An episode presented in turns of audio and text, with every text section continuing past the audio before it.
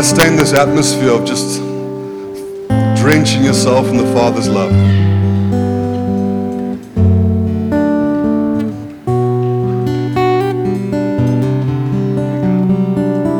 Lee, can you come pray for Jacques.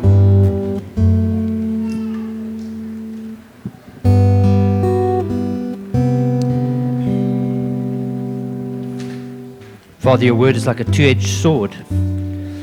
Never t- returns void. So we just lift up Jacques to you now, Lord. And as he brings your word to us today, God, we have that expectation that it would not return void.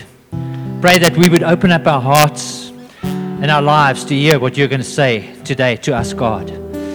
We come against any familiarity or anything that we think we know. We just come humbly before you, Jesus. Say, Speak, Lord, for your servants are listening. Jesus' name.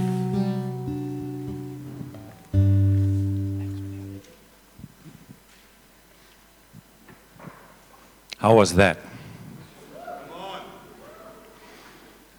You know, we're here to build a kingdom, build church, but sometimes an encounter is so good. And we're here for both for the encounter and to build. We're being built into a kingdom, built into an army, built into family. But with it comes encounters and blessing and interaction and, yo. By the way, you should bring your discovery watches. You can really get your points settled in front here. Because uh, I think some people are just running up and down just to get the count right, you know. Oh, I still have a thousand jumps, okay. By the way, those two ladies that, that dived off the stage, there's something significant about that. Towards the end of last year, the one lady fell trying to do that and injured her neck, and we thought the neck was broken right here. And by God's grace, nothing happened. But for her to come back and do that again, to trust, trust the same men, and the other lady has been led down by men many times. And she'll share, share a story with you maybe sometime. But for her to trust men to catch her when she jumps, those are big things, guys. It, that wasn't just fun. That was breakthrough. That's a place of freedom that comes through this, through worship, through the interaction, the Spirit moving and equipping people, and people going, "I have freedom to take this step. I'm scared of this, but I trust you, Lord," and they step out. So that wasn't just fireworks. It wasn't just fun. It's amazing what God does. I want to talk tonight about remaining in Jesus, and I know you've all heard that. And interesting in the in the in the prayer meeting one of the first words that came out was obedience. And uh, it, was, it struck me because that is a core part of, of what I want to talk about, just that you can only remain in Jesus if you obey Him. Most of you know me, but uh, just a little bit of, a, of background. I, I, when I grew up, you know, you first want to be a brandweerman, you want to be a fireman, right? Like when you're five, I think. Come on, who didn't want to be a fireman? Huh? Didn't. Did. When you're five, you will a brandweerman word. And then you want to become a game ranger and then something else. I got stuck on the game ranger part. And basically, I dedicated my life to, to conservation and, in a sense, restoring God's creation. You know, restoring something that man has corrupted. And uh, that just changed recently, and now my job is primarily restoring parts of his bride that's been corrupted, which is awesome. So I'm still, I'm still involved in, in restoring stuff what God has made and what God is making. And it's, it's amazing. Two weeks ago, we spent some time in, in the Kruger Park. We took the one family, uh, and we were blessed to go there. And uh, we had lots of fun there. But uh, one of the things we saw there, three times, we were super blessed with the sightings we got. But one of the things we saw we saw some cheetahs, which is rare to see. I think there's only like 500 in the whole park, and the park is the size of Belgium. Rita, can you, can you put up the first, the first image? Oh. Okay. Who knows what that is? Cheetah cub. I want to take a chance. What is interesting about that cheetah? Looks like a cheetah. Okay. That's interesting, yes. I'll say what Amado said, said just now. Okay, next picture, please, Rita. Okay, look at those. You can see the big one looks like a cheetah, right? But what do the other three look like? Okay, next picture. What do those look like? All right, next picture, please, Rita. Oh. And the last picture. Okay. So baby cheetahs look like honey badgers. Did you see the resemblance? And why should they look like honey badgers?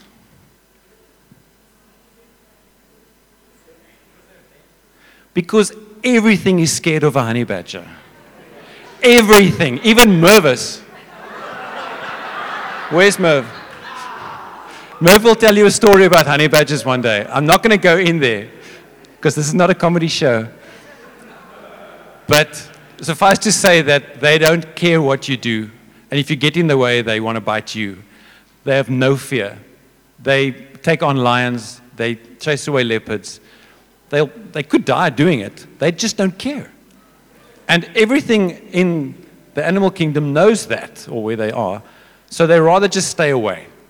So that's why the cute and cuddly cheetah cubs, if you go back, Rita, to one of those, they look like honey badgers, especially from afar and as they move through the bush. They get this white coat on their back, which is in, indicative of, of honey badgers. Now, why am I telling you this? They, they take on the appearance of something which means life for them. They don't get killed because other predators would love to kill some cheetahs because they're a competitive predator when they grow up. You know, they eat the same animals and so on. So, so God has done this that they look like something else. When the predator looks at them, they don't see a cute and cuddly cheetah, they see a honey badger and they leave them alone. Hopefully, most of the time. So I want to, so, rem, so just remember that picture, okay, appearance. And then I want to jump to 1 Samuel 18, verse 1 to 4.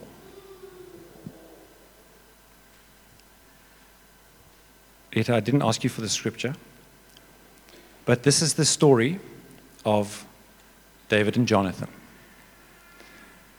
And how it goes, Rita, can you perhaps get that?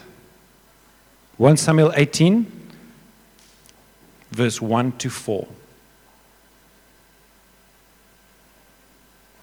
A few weeks ago, we spoke about covenant and, uh,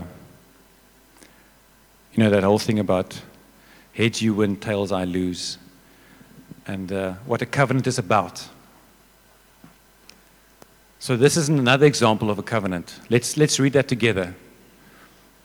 After David had finished talking with Saul, Jonathan became one in spirit with David, and he loved him as himself. From that day, Saul kept David with him and did not let him return to his father's house. Jonathan made a covenant with David because he loved him as himself.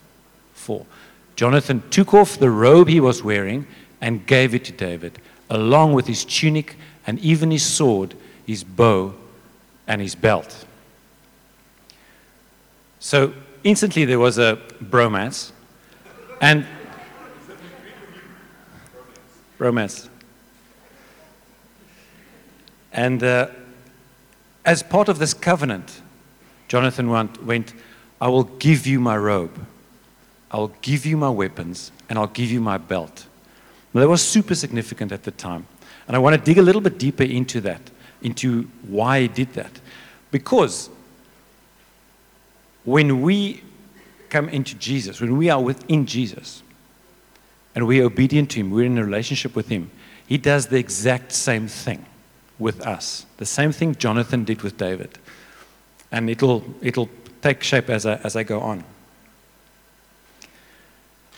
So Jonathan gave David, firstly, his robe. Now, he was, Jonathan was a prince, right? Saul was king, he was a prince. He was the guy, like kitted with everything. He was royalty, nothing could touch him. And you could see that by the robes he wore and so on. That, so Jonathan goes and he gives this to David. So what happens? David looks like Jonathan. He even gives him his tunic. So he literally gave him the shirt off his back. So he appeared as royalty. In the same way, 1 Peter 2, verse 9 and 10, it says, When we accept Jesus, we become a royal priesthood. Not because of what we've done. We're in Jesus, and the Father sees Jesus in us, doesn't see our rottenness. We become priests. In the same way, David became a prince. So they, they're significant gifts. He would have had privileges. He wouldn't have, couldn't have gotten in trouble, and Saul, he couldn't even get in trouble with Saul because of, because of these things.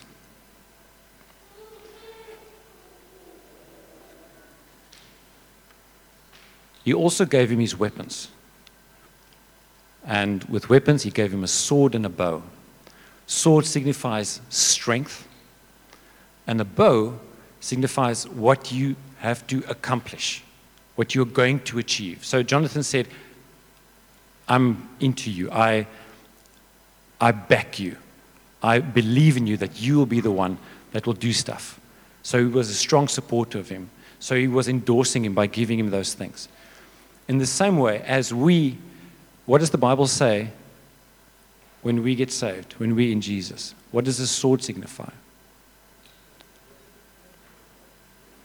Ephesians 6:17 Take the sword of the spirit which is the word of God. He gives us that which gives us strength which is a powerful weapon.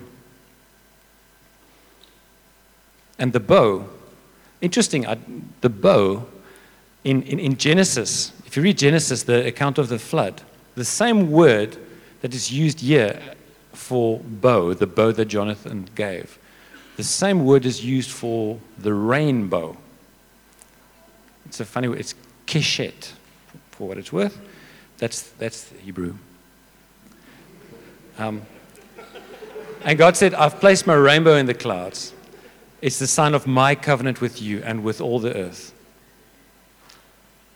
So Jonathan's bow, as he gives it, is a sign of his covenant. So that's, it's interesting that Jonathan gives a bow as a sign of a covenant. And God gives a bow as a sign of a covenant. And then finally, he gives him his belt. Now, it wasn't just like a little sash or, you know, a string. It was a very useful tool. You could put things in, you could hook. It was a utility belt.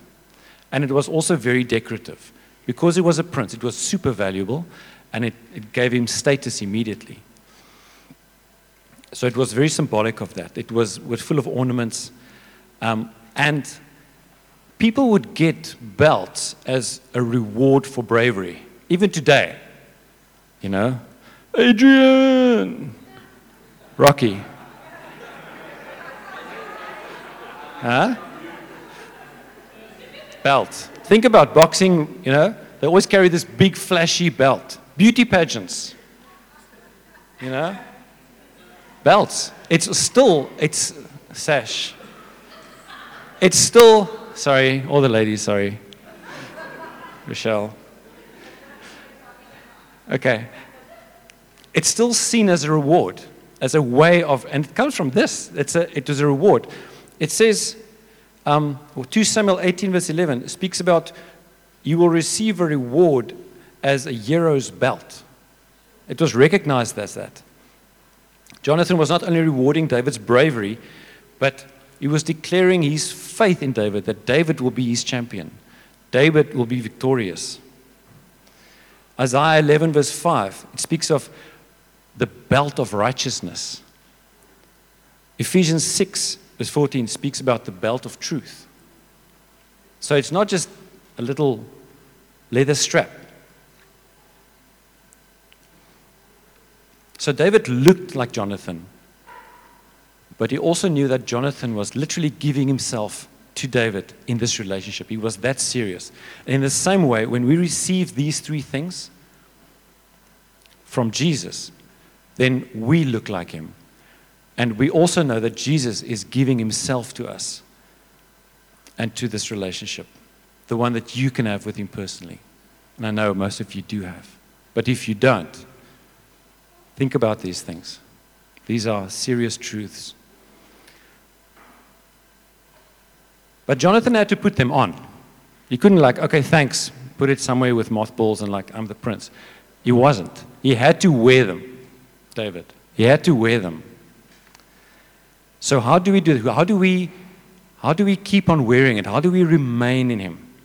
And I want to read with you John 15, 5. But only in Jesus, only if we remain in Jesus, are we safe.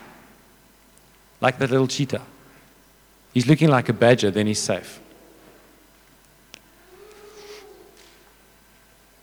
There's a truth that you are transformed into the likeness of the one you have covenant with.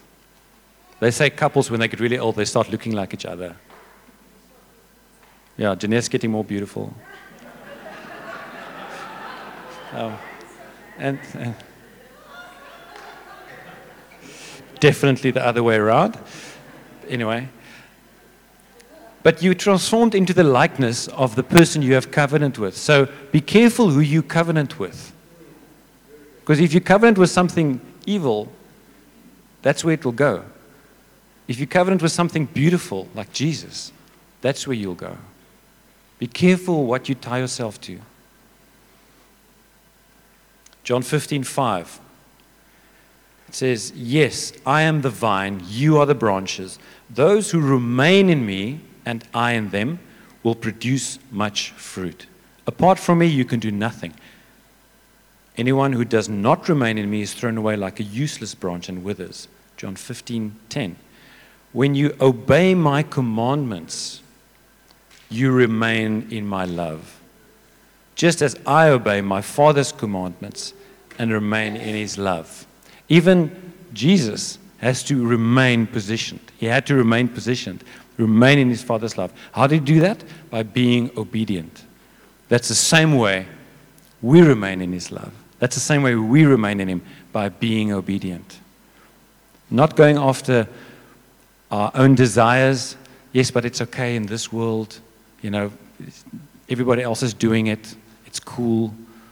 Not going after what you like or want, unless it's this obeying His commandments. That's how we remain in His love. And it's not a once off, like, okay, I choose to, I remain in Jesus' love. No, it's a constant remaining. Remain is a continuous word. Don't ask me about English grammar. My wife does homeschooling, and I don't even understand what Anya's learning. But it's, it's something that's continuous, it keeps going. It's not like, okay, I'm once off. I did remain 12 years ago on this, on this, on this weekend with the, with the hub camp. I think it's Clarence that, that said this. He said, he said, somebody can say, I've been saved for 20 years, you know, I've, I've been there, you know, a long track record. And then, or what, what, what is truth is, I've been saved for about a year, but I've been doing it over tw- for 20 times. So, so long service, like salvation is not a long service reward. And Jesus' presence is not a long service reward. If you're in the wrong place for long, it's not going to help. You have to remain in Him. We do it in prayer. I'm not going to talk about prayer now. By, by the way, Lee, the prayer meetings, well done with those. And guys, the guys that are coming to it on Fridays, well done with those. It's really good stuff coming out of it. Prayer is so important. The word, Joshua 1 verse 8, meditate on it day and night. Keep the word on your lips. These are ways that you can remain in Him. Obedience. Your heart posture. Not arrogant, but going, okay, what do we do, Lord? How can I obey you? Your thought life, intentional thought, like be intentional about taking thoughts captive. If you start thinking about stuff and you know it's dodgy, kill those thoughts. Just stop it. You know, stop that. Don't go on. Like, stop that train of thought. It's, that train has got to off dry somewhere and you don't want to go there. You know? If those trains of thought go wrong, just say, oh, catch it. And you can pray, Lord, give me the grace to know that and let me stop that. Because that's how, that's how dodgy stuff starts. Stuff that's, that's going to lead you into sin. Long before you get to the sin part, you've been thinking about stuff. Or if you've allowed yourself, you think you, you feel you deserve it. Anger, you know, no, but it's a righteous anger. No, Jesus wasn't angry that many times. He wasn't angry every day, you know. Imagine Peter coming, hey, Jesus, you're angry. Yes, but I'm righteous anger every morning. No, he was angry like twice in the Bible. No? Maybe more, but it wasn't part of his personality. It was circumstantial, it was needed. He said he did nothing outside of the will of his Father. If you are angry and you can truly say, No, I'm angry, but I'm in the will of my Father, okay. But yo, I don't know if I've ever been there. But I've been angry a lot.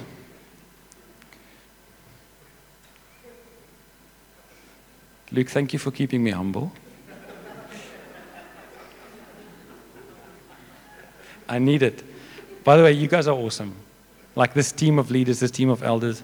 We're doing leadership training on Mondays. You're welcome to come. And we have more than half this congregation pulling up. It's, it's ridiculous. We've never had that. I want to say well done, guys. Normally, Mondays are like off nights. You guys are just coming. By the way, this Monday, there isn't one. Tomorrow, there isn't one. But we'll pick it up in the next week. Yeah. This is the last week where there's almost nothing happening um, in line with the school holidays and giving people a break. But we must be hidden in Christ. Colossians 3, verse 3 says, For you have died, and your life is hidden with Christ. It's like God can't see you. It seems like God can't, I mean, of course, He's, he's all knowing. But when you have Jesus covering you, He sees Jesus when He looks at you. No matter how rotten we are. It's like He doesn't see us. 2 Corinthians 5, verse 21 says, We exchange our sin for His righteousness. So God no longer sees our imperfections. He sees his own son's righteousness instead. What a bargain. But we have to remain in him. That's the obedience part. That's the that's the the what's the catch? That's the catch. Ephesians 2:13 In Jesus you who were far have been brought near by the blood of Christ. Only if you're under the blood, not if you're not. Hebrews 8, verse 12. The Lord says, I will remember their sins no more. How's that? Think about that. A holy God, like perfect in every way, to whom our best, our best efforts are like filthy rags. Okay? Super holy. We can't wake up for an hour without sinning in some way. And Hebrews, Hebrews 8.12, for an, a God that's utterly intolerant. He's not tolerant of any sin, ever. Look at Ananias and Sapphira coming into church, looking, being all hypocritical, saying, no, we are holy like this. And they're not. And they get struck down by the Spirit, dead. Wait till that starts happening here. Then we know, we, then we know we're on the right track. Huh? Yeah. But that's sobering things. I don't believe it only happened then. I think it can happen today. I'm not looking forward to that, guys. I'm not trying to get rid of you. I'm just saying, I'm just saying it's, there's a reverence here. There's a reverence here. And he says, I will remember their sins no more. Those sins that Jesus died for caused that much pain, that suffering, and that death. You will remember it no more. Merv, can I ask you, can you guys come back up, please? See what the Lord wants to do after this. But my main message is just like the predators, it feels a bit like 50 50 today. Remember that program, nature program, 50 50? People and nature, eh? So just like the predators see badgers instead of cheetah cubs, just as David was seen as royalty long before he was royalty, we are seen as righteous in God, bef- righteous before God, if we remain in Jesus. So let us be a people that remain in Jesus. And the way to remain in Him, I just scratched around with a few ideas there prayer and worship and word and so on. There's a lot more to that. That wasn't what the, the message was about. The message was to remain in Him. And the way to do that is in obedience. Let us become a more and more obedient people. That when, when you read something about in the Word, that you go, okay, let's take a chance on, on, on the Lord. Let's take, let's take Him at His word. A few weeks ago, we were, we were, we were looking at that, that, that introduction that Andrew gives on the videos, and he says, What if a church actually took God at His word? Will we be a people that actually takes God at His word and then do it?